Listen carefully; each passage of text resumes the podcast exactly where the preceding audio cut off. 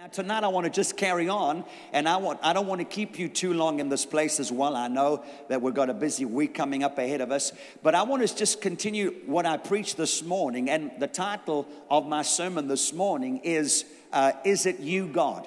Is it you, God?" And it has to do with us having the ability to hear God, and first of all, to know that God is real. How many of you know that God is real? There are some people that to, who, to whom God is not real. And so they are their own gods. But there's three things that I want to just tell you tonight, and we'll try and wrap this up. That number one, God is alive. And if He is alive, then He is real. And I spoke this morning that there are two ways in which God reveals Himself.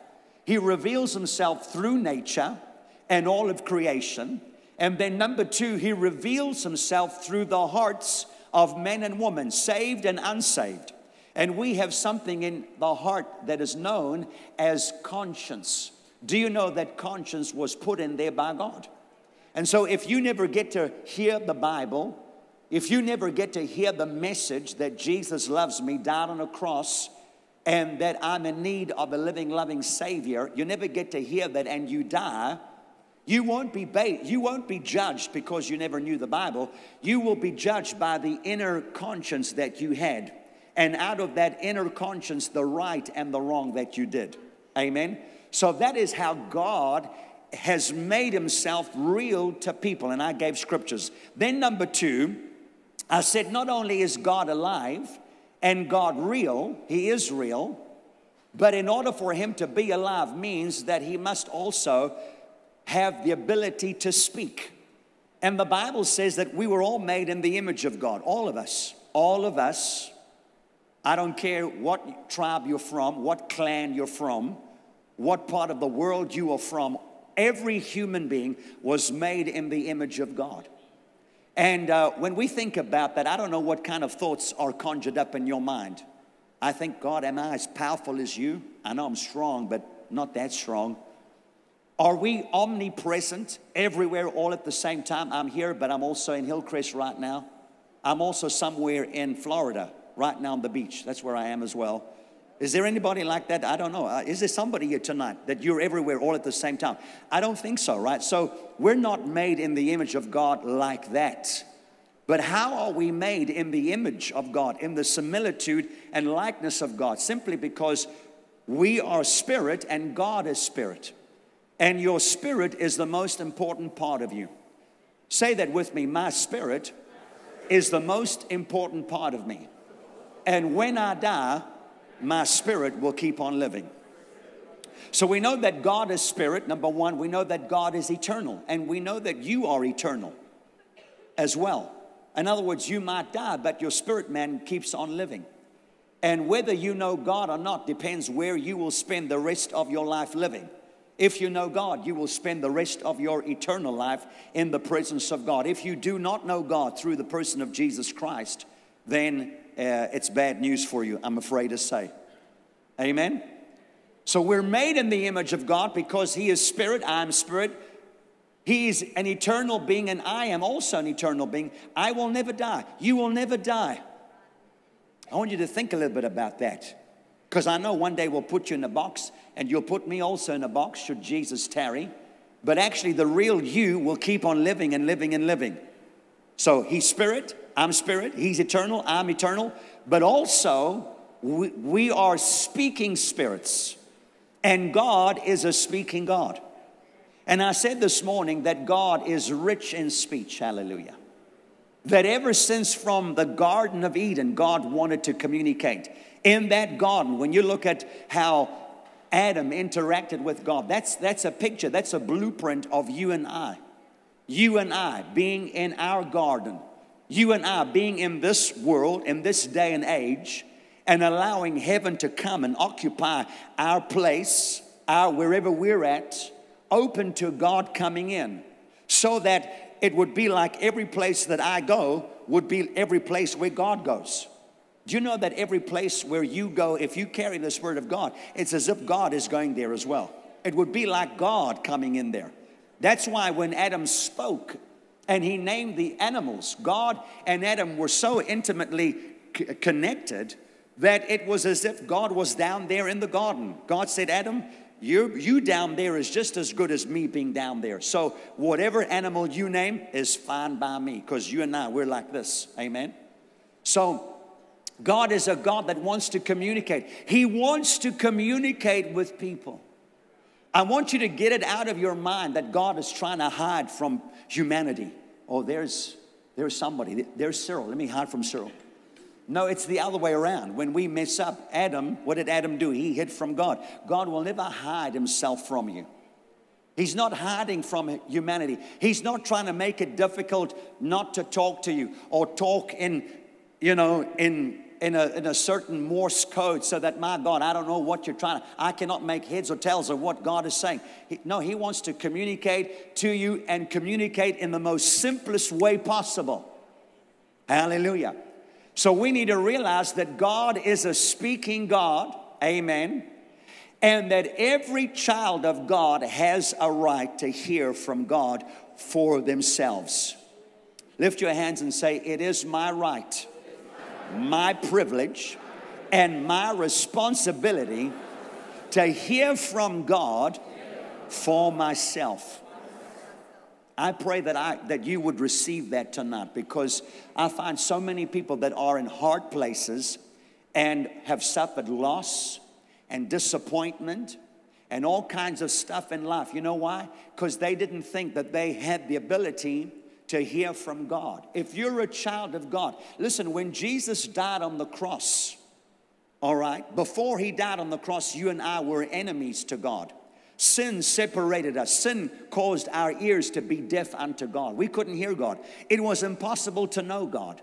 But when Jesus died on the cross, he reconciled man back to God so that we would no longer be enemies of God, but we would be friends of God. Hallelujah that we might know God. So it is your right, whoever you are tonight in this place, those of you watching by way of live stream, it's your right to hear the voice of God. Now, immediately when I say that, we think, oh, it's an audible voice. This is God speaking. Wants you to go to China. I mean, God might use an audible voice. That's fine. He's God. He can do whatever. I've never heard the audible voice of God. But there are people that I know that have heard the audible voice of God. And God can do that. He can choose to speak in that way if He wants to. We said this morning that there are numerous ways in which God speaks. He can speak through dreams. Anybody ever had God speak to you through a dream? Huh? Some of you, some of you, it was just too much pizza the night before, and you couldn't make heads or tails of your dream. Then you try and ask me what that dream means. I couldn't help you right? But he does. He speaks through dreams, he speaks through visions. Peter was up on the rooftop and he had a vision. A vision is a dream, but your eyes are open, and it's like you're watching a movie. And what happened there? He saw a sheet come down from heaven, and there were all these unclean animals. And he heard a voice say to him, Peter, rise, eat, and kill and eat. And he said, Not so, Lord, because I cannot touch anything that's unclean. And three times this voice came No, no, no, Peter, I'm telling you to rise, eat, and kill. I'm telling you that was what was once unclean, I'm making clean. And he was referring to the gospel coming to the Gentiles. And then there's a knock at the door, and Cornelius' servants are there. They come and fetch Peter. He goes to Cornelius' house Peter preaches, and while he's preaching, the Holy Ghost comes, and they all get wonderfully saved. And that was the meaning of that. God spoke to Peter through that vision. How many of you know that in the Old Testament, prophets would, would have the Spirit of God come upon them and they would speak? We saw who did that. Uh, was it Monday night or Tuesday night with Apostle Allen? He did the water thing. You remember the cup? Those of you that were here, how many of you were not here? Don't put your hand up. But he did that thing in the Old Testament. He turned the cup upside down and he poured the Spirit, and the Spirit would come upon for a certain time. And then when they had given utterance, the Spirit would leave. But on the day of Pentecost, he turned the cup the other way. The Holy Spirit came and filled and filled. And out of that overflow, amen, they went down into the city and 3,000 people got saved. And now we have the Holy Ghost residing on the inside of us. So in the Old Testament, prophets spoke, but, but God can use the prophetic as well. Hallelujah. How, how many of you know that God can speak through people as well? God can send people along your path. God can even speak through animals. Huh? You thought you were just teaching your budgie some words. No. But I mean, God in the Old Testament used a donkey to warn Balaam. So uh, God can use all kinds of stuff. I think it's what is important, as I said this morning, when we think about God, hearing the voice of God and God speaking to me, automatically we think about the audible voice of God. It's not that way. And God speaks to different people in different ways. Why? Because we're all uniquely made. You are one of a kind. There's nobody like you. Praise God. Some of you are happy about that. Some of you wish there was more of you, but there's only one of you. Amen. The point I'm trying to make is that God speaks to us in various ways. And uh, we ought to be open to all of these various ways. The reference, the, the actual standard by which we govern all the words that God speaks is found in this book. And so, the more of this book that you know, the more clearer the voice becomes. Why? Because when God says, uh, you know, you need to divorce your wife, well, you know that God is not, not in for divorce. Uh, God says, I need you to rise up and slay thou neighbor, for thou neighbor hast irritated me. You know that that is contrary to the scriptures, right? Right? Amen. And so this Bible, this book that we hold, is actually not, uh, it's, the, it's the written form of God's voice to you and I. This book contains 66 individual books that was written over a time period of 1500 years, 1500 years. And there were various authors. And when we look at the scriptures, the actual scriptures tell us that the Spirit came upon them and gave them the utterance to be able to put this book together. So we need to understand that this is our reference point. And I said this morning that how you value this book is how this book will value you. If you think of this book, ah, well, it's just, a, it's just a, you know, I'm just using it to stop something. I'm putting it in the door because the door keeps banging, so I'm just going to use it as a door stopper. Then it'll be only a door stopper for you. If you read it as a, oh, I love all the geographical places, Smyrna and uh, Thyatira and uh, Philadelphia, all these geographical, I wonder what Philadelphia looks like, Lord you know, and you're into your geography, that's all you'll get from this book. Or you're looking for archaeological evidence, that's all you get. But it's more than that. This is, the Bible actually says it's God inspired. Can you get Second Timothy chapter 3? And I want us to look at a scripture, verse uh, 16, I think it is. Second, uh, Second Timothy chapter 3. And here it is. All scripture is given by inspiration of God. Can you give me the amplified just that of just of that verse because I want to show you But it actually says that all scripture is God breathed. The amplified. The amplified says all scripture is God breathed. Hallelujah. So even though it was written for various churches, Paul was writing to the church of Thessalonica, the church in Corinth, the church in Laodicea, all of that, even though it was written to people way back there living, you know, uh, AD, 30 AD, whatever it was, this book is still pertinent to you and I because it is a timeless book and it is God breathed. God can take what He said through Paul to the churches way back then and make that relevant for us way back now in this time period. Hallelujah. So every scripture is God breathed, given by His inspiration, and profitable for instruction, for reproof. Sometimes the word reproves us, for conviction. Sometimes the word convicts us, for correction. Sometimes the word has to correct us. Hallelujah. And sometimes to discipline us as well. Praise God. That's why we refer to the word. Hebrews 4 and 12 says that the word of God is living and, and active and sharper than any two edged sword. It is a two, there's two edges to this book. The one edge is to fight the enemy. We use the word to fight and slay every enemy that comes against us. Every man made opinion that will try and belittle you, we slay with the one edge. The other edge is used for ourselves, to correct ourselves, to convict ourselves, mm, to rebuke ourselves. Sometimes we need to be rebuked. Sometimes we need a correction. Hallelujah. Because this the Bible says that the word is like a mirror. It's not a mirror for your friend. Oh, I wish Cyril was here tonight. This word is just for him. You know, he's got that problem. No, this word is a mirror for you.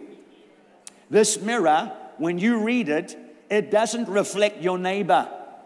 It doesn't reflect your spouse.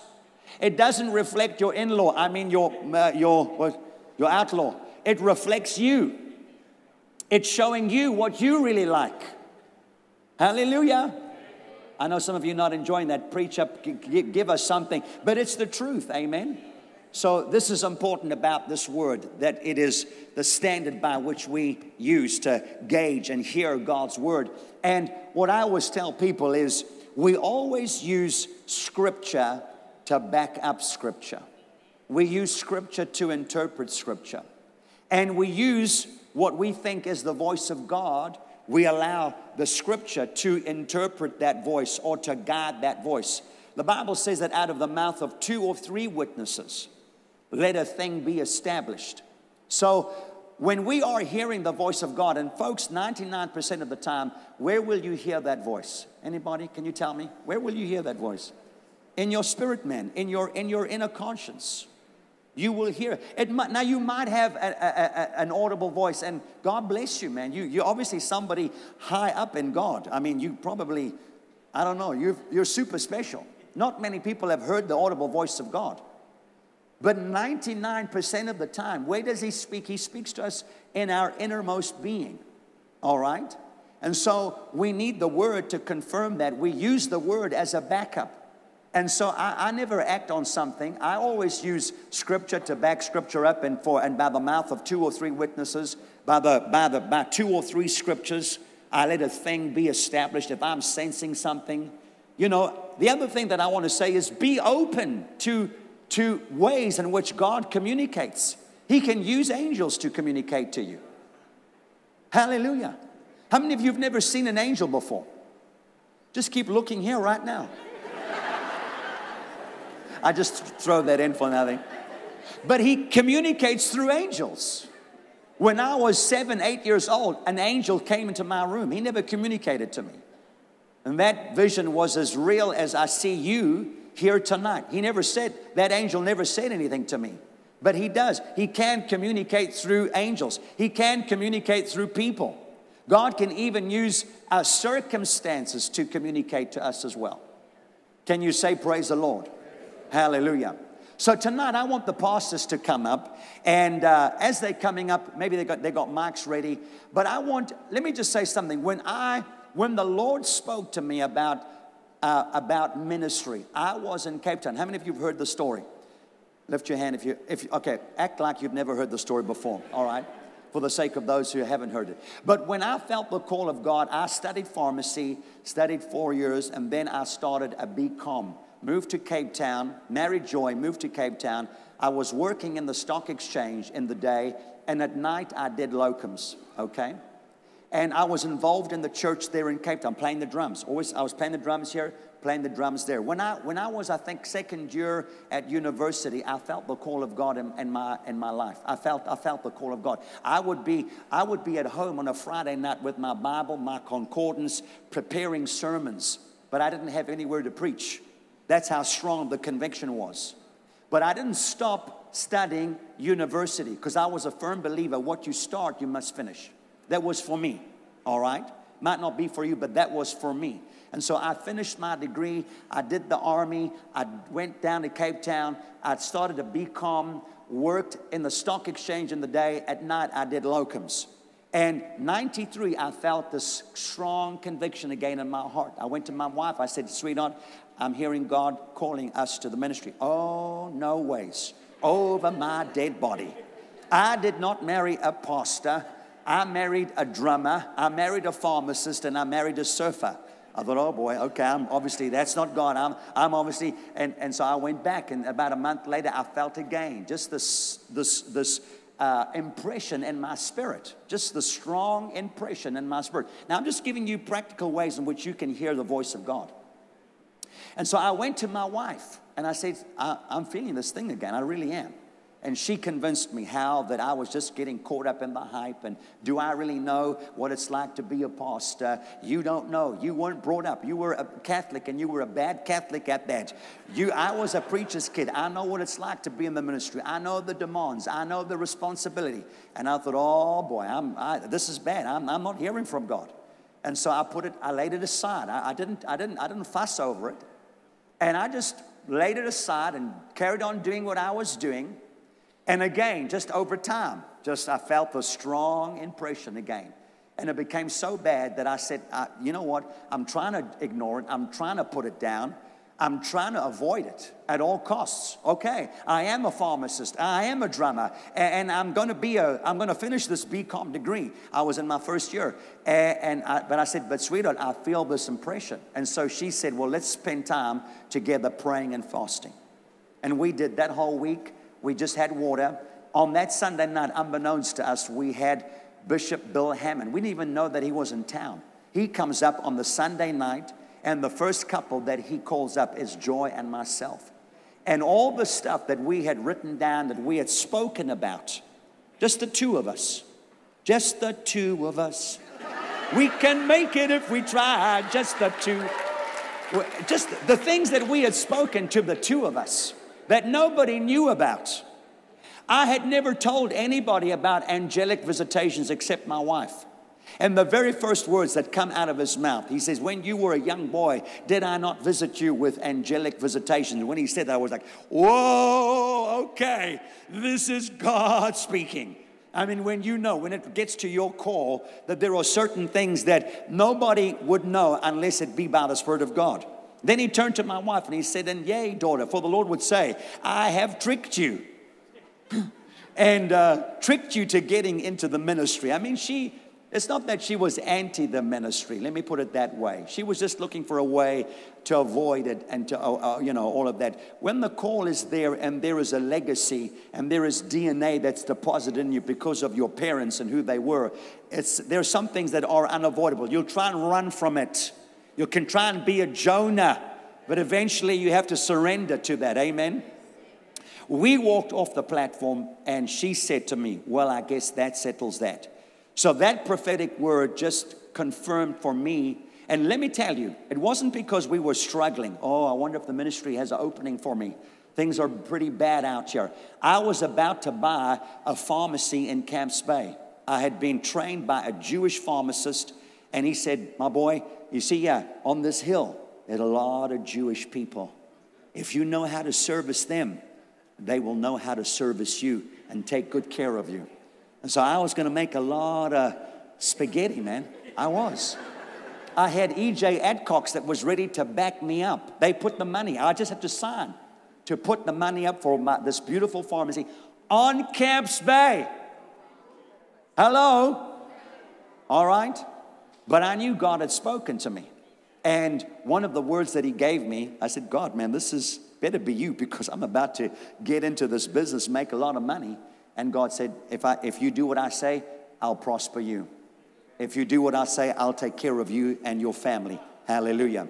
And so He did that. Can you say amen? So come on, guys, I want you to come up right now.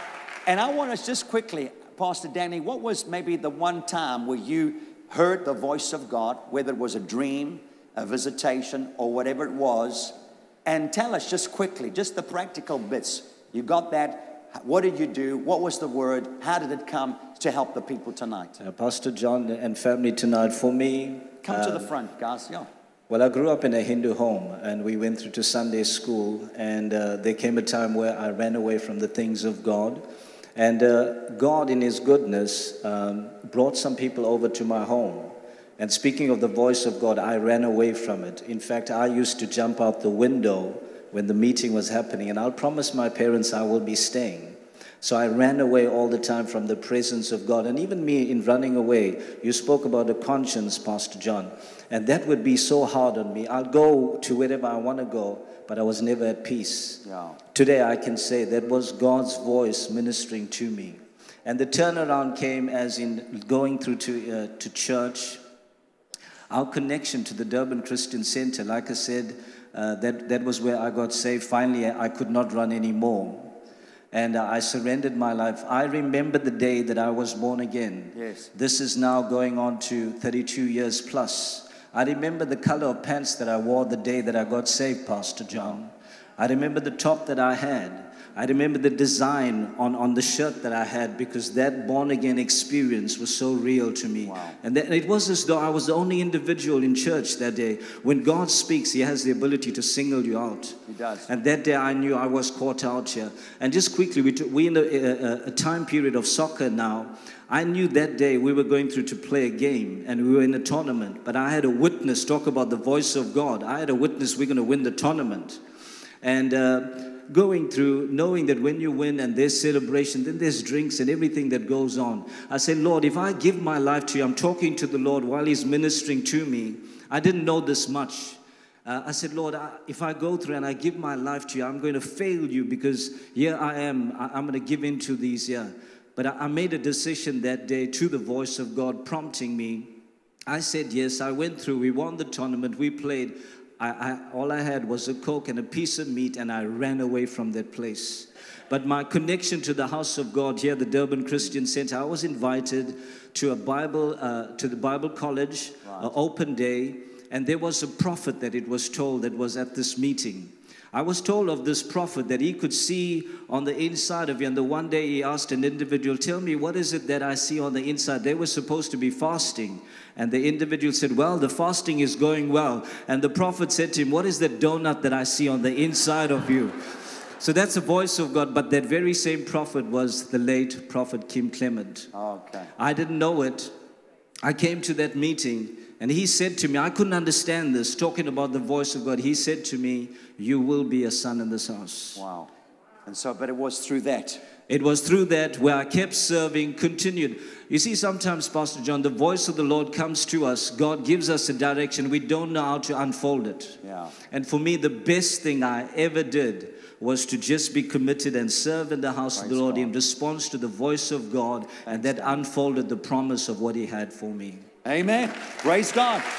All right, Pastor Ricardo, tell us your story in one minute. In one minute. um, Pastor John, uh, the beginning was I was in Bible college, yeah, and then the one afternoon um, on my way home, I saw a tow truck towing a tow truck. Oh boy, that's a bad situation there. And it was my first time ever seeing a tow truck towing a tow truck. And God began to show me that, you know, the tow truck is actually a Christian. Yeah. And the core is actually an unbeliever. Yeah. And he said, I want you to become like that. I want you to encourage other Christians. Did you feel that now? How did you feel that? Was he? I'll, I'll tell you. Okay. I'll tell you why. Because Was it a dream? no, it was in a taxi going home from Bible college, and I actually messed up in Bible college, and I, I ran away from Bible college. But the people that encouraged me were actually my people in the world. Yeah. They, they looked after me, they welcomed me, and the church people weren't looking after me. And so that's why that analogy, God said, I don't want you to be like them haters. Be Okay. a donator. Oh, okay. Yeah. Not a hater, but a donator. Um, then it was guys from Canada that came down to Yeah. a youth group. And this guy just said to me, you know what, God has called you for the nations. And he didn't know me from a bar of soap. And he, it was by the prophetic Yeah. word. Then I went, came to Bible college, went to work. And then it was uh, a phone call that Kim actually got from my mom. Yeah. You, you called, uh, Pastor, Pastor Wayne called me to set up a meeting with you on a Tuesday. Um, on the Thursday, which was Kim's birthday, the 17th of October, uh, my mom phoned her that morning and said, uh, You know what? Um, she didn't even wish Kim. She said to Kim, uh, Get ready, your husband's going into full time ministry, and there's nothing you can do about it. so and she's sitting here tonight. No, no, that's Kim's mother, Oh. my mother. Oh, your mother. My oh, mom, okay. yeah. And then um, Kim phones me and says, Hey, did you tell your mother you're having a meeting with Pastor John? I said, No, Pastor John's talking to me about systematic. Because I thought it was about systematic. I didn't know what it was. And cut a long story short, I had a meeting with you, and the rest is history. Praise God. Amen. Just one example of how you were heard the, vo- the, the voice of God, the, the, and, and, and just to help the, yeah, just quickly. In about 2009, I inherited our family home and I was offered a position in the Eastern Cape. And uh, at the end of that year, I had packed my boxes, I sent everything through, through to the Eastern Cape, drove to the Eastern Cape, drove for 13 hours. But two weeks before I left to go there, um, I just felt that this was wrong. And it took me 13 hours to drive all the way there. How did you feel it was wrong, Pastor Albie? I just felt negative. I in, inherited the family home. Our, our, our family had come together for the first time in 18 years. And I just got this nervousness. I just felt this negativity. But I packed up because Okay. I just loved the house of God. In Yeah. any case, I moved there. And the moment that I drove into town, I wasn't listening to a CD, I wasn't listening to a preach, there was nothing that was on. And I just felt or heard a voice say, This is wrong. And I nearly rolled my car. And Hmm. Was it an um, audible voice? It was an audible voice. I Okay, was so the one that of heard the rare species that I was talking about. You're obviously way up high there with God. No, no, no, no, no. and then I said, Lord, if this is you, you've got to confirm your word from tonight. And now, when I walked into the um, home where the leaders had lived, they had actually moved my room from where the leaders had lived to where the students had lived. Okay. So that was the first negative. But then, about th- three or four months later, what happened when I drove into town, I had this conversation with God. I was actually angry, and I said, Well, where do I belong? And I felt God say to me, You belong in the city of the place of your birth, and that is here in Durban. And three or four months later, a friend of mine's father in law died, and she asked me, Would you come and lead worship at the funeral? Which is what I did. And the reverend came up to me afterwards and he said to me, Hey man, where you from? You know, what do you do? You know, who, who are you? And blah, blah, blah, blah, blah. And he said, Well, I just feel that I need to encourage you to go and read about the, the story of Jacob and Esau. So I rolled my eyes and he said, Don't do that. He said, Because there's just something about the story of Jacob going back, returning back to the place of his birth. Ah, so that bore witness and your spirit. And this is where I belong. I'm home. Wonderful. Thank you. All right, Pastor Kwanda, we're running out of time. Uh, good evening, Pastor John. Um, God spoke to me through, you know, to, through two different ways, through dreams and through people. Um, Tell us the dream one. the dream is actually a combination of two, Okay. John, into one. Um, what had happened was I used to have these dreams um, where I was driving this uh, convertible BMW. I had no car, taking taxis and M3 or M6? What is Hey, maybe. What kind of you have? Hey, you know, Pastor all of the above. You know, I- All of the above. All of the above. And so what had happened was I used to drive Fully this loaded. fully loaded, everything in the paid for. Praise the Lord. And so what had happened is I used to drive this convertible, and I mean, being you know, being a guy that used to take a taxi, I used to think, wow, Lord, you setting me up for something good, yeah. And but I used to have these dreams, and it was the same car, Pastor John, and I used to often have these dreams. And so one day, I walked up to Pastor Wayne because I remember he was talking to us back in the youth about dreams, and I said, hey, I keep having these dreams. What could this mean? And Pastor Wayne said, whenever you have a dream driving a car, God is speaking to you about ministry. I loved the church, but I didn't want to be in the ministry, Pastor John. And so for me, it was like, oh, psh, okay, I think God is setting me up for the real car, not the ministry. And so, you know, I, was, I still continue having these dreams, Pastor John. And one day, somebody, um, a student in Bible college, came to me and said, hey, I had a dream about you. You are driving this massive white truck. And on the side, it had Durban Christian Center Wow. and you are driving this truck into DCC. Didn't know what that meant. And I heard that uh, Dr. Richard Gray was interpreting dreams. So I walked up to him and I said, Hey, listen, Pastor Gray, uh, somebody had a dream about me um, that I was driving this massive white truck from the bottom, from Galway up, and I was driving into the church. What could this mean? And, and he said to me, Well, God, God is setting you up for ministry. It's going to be in Durban Christian Center and it's going to be a big ministry. I still wasn't happy with that. But what I love about God is what you said, Pastor John, is that God will always confirm His word. Yeah. On the 22nd of January 2014, God confirmed that. Yeah. And He confirmed it through you, Pastor John. I got called into a meeting. I was a manager at Suncoast. The job, I mean, um, that place was about to close down, but I just had this peace on the inside. Everybody was worried. There were waiters there that had been there for 12 years, but I had this peace. got called into the church on, the, on that day, the 22nd of Jan, Pastor John, you called me into, into the ministry. I walked out that day, and I don't know if you remember, but I, I wasn't too happy about that. Yeah. I wasn't ready for that. Because for me, it was local. I've never had somebody prophesy to me. Yeah. And God said to me, Well, because Kwanda, I've been preparing you through those dreams for the ministry. When I walked out that place, I said, God, I need you to confirm this. And God confirmed it, Pastor John. I had no car, I had no license, none of the above. I asked you, I said, Can I take a week off? After a week, I'll be back. Yeah. In that week, I prayed to God. I said, Lord, if this is really you, like you, like what you said, Pastor John, I need to know that you're going to take off me. I need a car, Lord. God said to me, You need to do the license before you get the car. So I went through, I failed my license. Oh boy. I drove through the stop streets. I drove through the stop streets. The officer closed the book and said, Let's go back. This is it. I said, Did I pass? She said to me, How, how can you pass when you saw what you did? Got back there. She scratched it, Pastor John. Scratched it. And she was about to write fail. She looked at me and she said, I don't know, but for some reason, something tells me that I need to pass you. She passed me. Wow. Huh. Wow. Isn't that amazing? The next thing was, I said to the Lord, Lord, on the 18th of March 2015, my birthday, I'm believing you for a car. A Polo 6, Lord. Things weren't working out. On the 18th of March, I get a phone call from Pastor Ricardo. Pastor, you need to pull through. Everything has been sorted. I picked up my car on the 18th of, of March 2015. God confirmed everything Praise and God, God. took me through the journey, Pastor John. Thank you. Amen. We're just giving you some examples of how God has spoken to people, and we're no different from you. If He can do it with us, you know, He can do it with you as well. Pastor Causey, tell us. Okay, um, I think ministry was never part of my dreams because I was born in church. I didn't make a choice. So there was a time in my life when I was very angry with God, trying to help somebody who's sitting in this room. I spent 10 years telling God that I'm not going to save you. I'm only going to give you 50% of my life. Wow. But I was coming to church just like you and me. I was paying my tithe. But I knew that because of the storms I saw at home, I said, if God, you are real, why did that thing happen in my family? So I began to take a back step.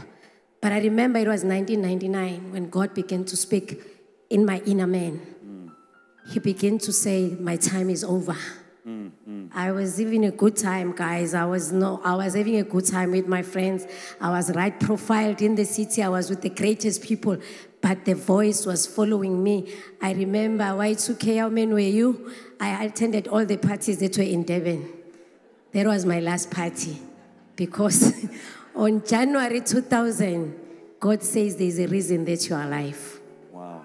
just in my inner man. I sat with my friend in the picnic. I told them, I'm going, You're going to miss me. You're going to miss me. I didn't know what I was saying, but I just began, and then they started looking for me.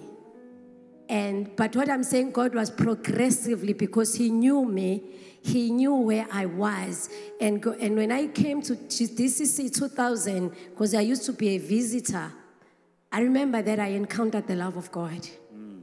I will come from Bed Center. I love jazz with my t-shirt, jeans sitting up there in the gallery. But the love of God, as Pastor John was saying, I said to God at the time, I wanna when people read John 3:16, I wanna hear it for like for the first time. Yeah. Because sometimes you get familiar with the word of God. So I had this hunger for God. And it is that hunger that God began to fill me. When we talk about dreams, I will leave the service with the presence of the glory of the Lord into my room and I begin to see dreams, I begin to see vision. And everything sometimes that will gonna happen in the church, I will see it in the dream. I begin to say, my friends, I needed Daniel to interpret all this. But the first dream that was so phenomenal, especially for Jesus Dome, is when I dream about Pastor Fred, lifting him up, running with him across the dome. Each time I'm running with him, the dome was getting bigger, bigger. So now when I look at this building today, it was like a stadium. It was just getting bigger and bigger. But God working progressively in my life, He began to deal with me myself and he, gave me the encounter pastor john we were talking about the double-edged sword was the vision of the house. Sometimes we say it. I remember i just come back overseas. I was watching benin dedicating the dome. As benin was saying now this house shall be known it was like boom into my spirit man. I had friends in my line just started rolling over the floor. I was weeping. I did not understand. I, I sent a message to my pastor, please, I need to talk to you. God is saying something about the vision, the vision. God engraved that vision in my heart. So it was progressively the ministry, my calling. I began to understand intercession. Lord, I can't even pray much. And then God drew me in. But the end of the story, the last year at work, I remember that God was bringing me into the ministry of healing. I was reading scriptures. If somebody was sick, I was there. Boogie is sitting at the back there. I remember in Wentworth, a family friend was sick. I began to pray, pray, pray. I think I was prophesying, I wasn't aware. And when I opened my eyes, the room was full of people. They began to call people all over to come. One of them was a pastor from another church and say, What is this one thing you want? This is how God has anointed you. And I said, I want to resign at work and do ministry full time. I don't know what I was saying. And that's year I registered my company. That donkey you're speaking about. Each time I was running around, things didn't work, I would forget something. You know, those who are in business, you're sending uh, these forms that I needed. I then pick up and phone and phone Pastor Joy. Pastor Joy, what are you praying about? Why is everything hard around me? I am sweating for everything. I will pack things in the envelope, but the ID copy will be missing.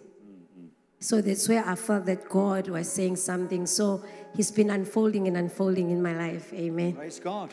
Amen. Now, look, I know we're talking about these folks coming into the ministry, but it doesn't have to be that for you. It can be decisions that you have to make.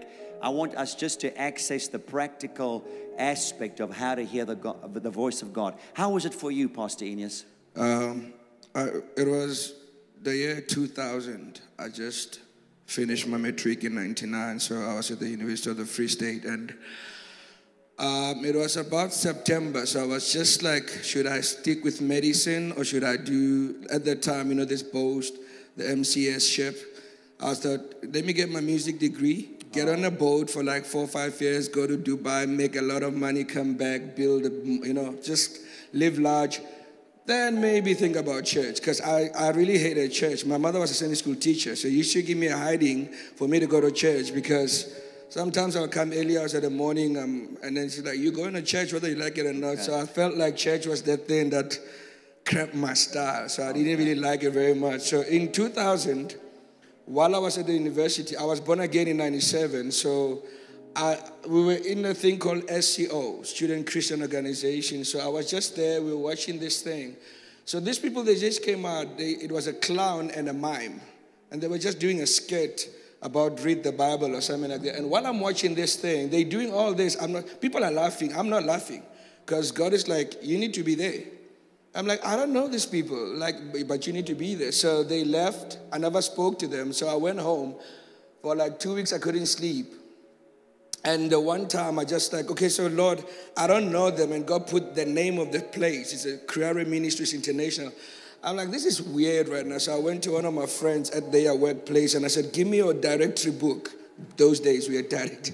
There was no cell phones and whatever. So I opened a directory book and I looked for this thing and it was in the thing. So I'm like, this is not real. So I called them and said, hey, listen, what's up with you guys? So we're like a Bible school, art school situation.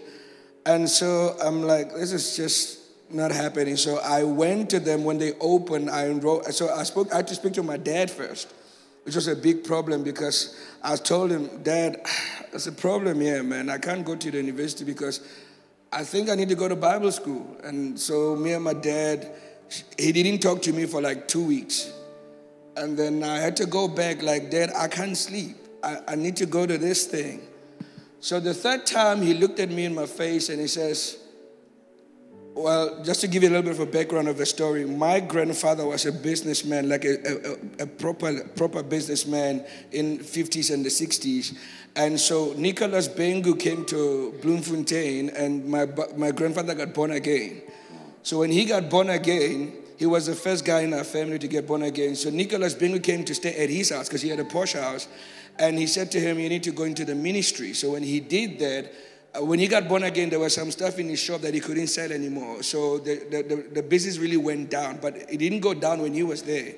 He actually came to Pietermaritzburg at what to, to a Bible school there, and he actually lost everything. So my dad never recovered Okay. because he had to leave school and So to try to rescue the business. So he looked at me and he told me, asked me a question: If you go into ministry, who's going to take care of you?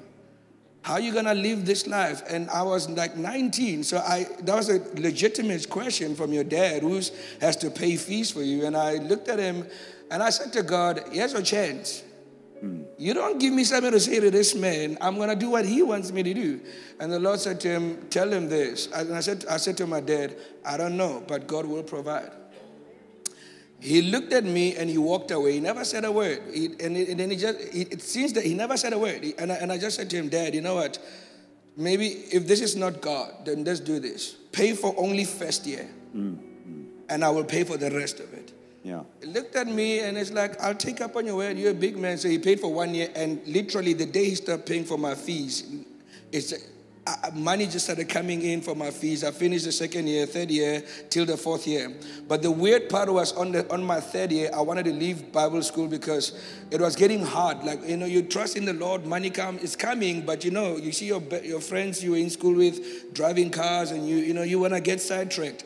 And so, and also, uh, you know, I was born again, but my mother still getting me into trouble and whatever, whatever. So one time, I was fasting for a week, and I was fasting to stop talking. I'm like, God, can't you make me like these people who don't talk, right? It was a weird, it was a weird situation that happened. And so that weekend we had a camp. So at this camp, they said to us, "Hey, who of you has never received a prophecy?" And I'm like, um, that's me because prophets in the township are weird people. So, but if you guys say prophecy, so I went, but I was the, la- one of the last people. So I walked into this thing. And the guy, he was wearing a check shirt and he was just, he said to me, Don't worry, I'm praying in tongues because I'm building up my spirit. And so he went, Rabba, Shababa, and then he says, You talk too much. so everybody in the room knew what he was saying, you know, and then, and then um, I'm like, Hey, Did he, God, read your, he, he read your mail. you're doing good. Keep talking. And then he said to me, and he says, God says, don't be ashamed of that because I want to use my, your mouth to speak to nations.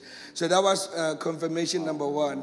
And then later on, there was another, I mean, there was another confirmation that came where um, I wanted to go into business because I wanted to make quick money. Like, Okay. you know, it's almost like I was like, my dad's words are coming true now. This Yeah. God is not working. And I remember the prophet when, you know, he, he, he didn't ask me a question. He just looked at me and he said, You want to do a business, but the Lord says that's not the route I'm taking you right now. You need to preach the gospel and you need to preach it with all your heart. You need to go where I send you. And so every time I try to give up, there will, there will always be a voice that comes to say, No, no, you are on the right path. And so that's how it happened for me. Praise God. Is that amazing? Pastor John, tell us, tell us. For me, Pastor John, uh, my life was messed up. Right. You know, in 1998, I remember, you know, I heard this voice, it was saying, get up, get up. So, you know, I opened my eyes, I thought, hey, maybe I'm swanged or something, you know, out of it. Or something. You know, then I went back to sleep and then I got up again because I heard the voice say, get up, get up. So I got out of my bed and I, I went out of the room and usually I never ever used to go into my daughter's room. And when I went into the room there, I find her over the bed frotting. She took an overdose. Wow. That's when I first heard the voice of God. You know, I, And I, I had an angel. serving God, huh? I wasn't serving God. I wasn't serving God. And uh, You see how much God wants to talk to us. Even when we're not, Not serving, serving God, God. I mean, He can still talk to us and desires to talk to us. Yeah. And then uh, we rushed her to the hospital, and you know things happened. But you know, I still was running. You know, I was I was still running from God. And this poor pastor, I felt sorry for him. Three times he came, you know, and he he said me, "No, God sent me." I used to keep him by the gate. God sent me. But the third time I let him in, you know, and he spoke. He spoke to me. But you know, I couldn't sleep. Every night I, I, I used to hear the voice saying, Go to church. And you know, I was to think, I was to wake up my wife say, Oh, you talking to me? I said, No. And I went to the church and I had an encounter with God there. I got so filled with the power of the Holy Ghost, I don't know whether I was going to blow up because my heart felt like it was going to pop out. You know, everything was happening. And, you know, From that day onwards, that scripture came where God said in, in Ezekiel 36 20, 26, He says, I will put a new spirit in you and I'll give you a new heart. And from that day, you know, I, I became a different person. But I wasn't satisfied. But I remember the day when I walked into Durban Christian Center. I was still on my, you know, you know the one, one leg in, one leg out. But I remember when Sister Nellie said this. I want to tell you there's someone there. God loves you. And you know, I came running to that altar to repent. But when I went, met my friend, uh, you know, Pastor Arnold was here, and he said to me, you know, man, you need to come because we were great buddies, you know, we did a lot of wrong things together. I said, okay, I'll let you know. But that night, I heard that voice saying to me, I'm going to do something new in you. You go to Bible college. I knew, you know, when the, when the Spirit of God speaks to you, it's just like, it, gets, it comes into you. So I got up that morning. I thought, oh, you know me, I lost the house, I lost the business, I lost everything. I'm going to tell this woman now that God's saying to me, I must go to Bible college. But you know what amazed me? She said, if that's what God told you to do, that's what I need you to do.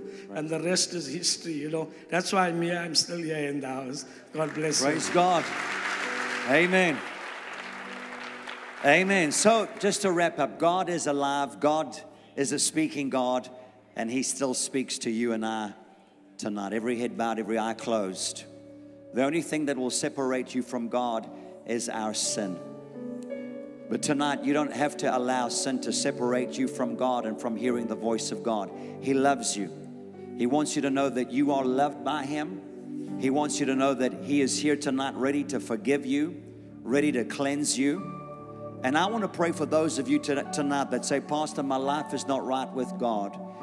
Maybe you're watching by way of live stream. You're away from God. As you heard these testimonies, you heard Pastor John, God speaking to him even whilst he was not serving God. That's how desperate God wants to communicate with you. But tonight, he's ready to receive you just the way that you are. You said, Oh, but you don't know what I've done. You don't know the things that I've committed.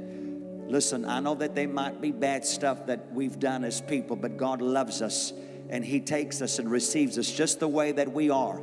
So I'm going to count to three. When I get to three, and that's you that I'm speaking to, I just simply want you to lift your hand as a sign, all right? You ready?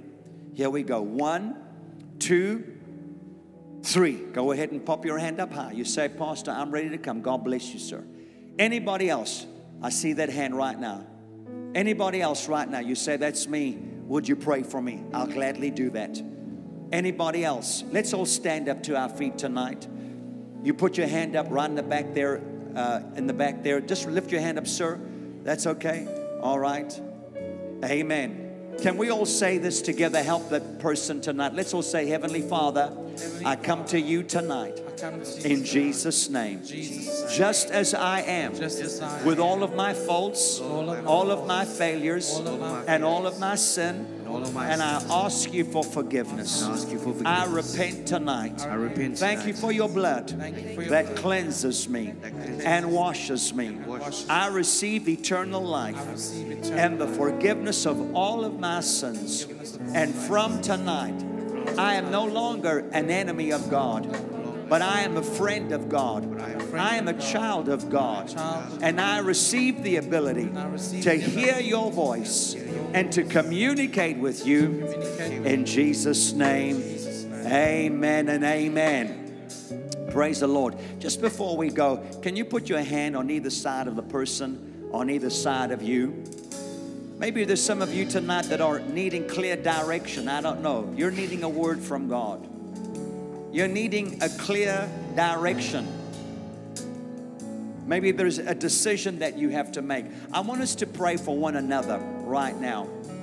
I know that there are a lot of voices that are clamoring to be heard, but there's only one voice, and that's the voice of God. And normally I, I, I, I silence every voice, and I'm going to do that tonight, all right?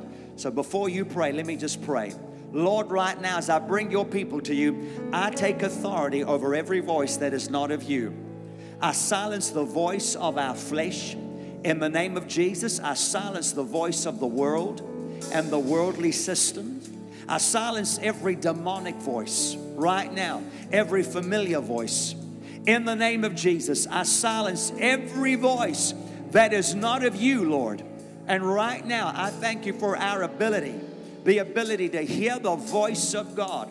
I release people, my God, to not just know you, but to be able to recognize and hear the voice of God.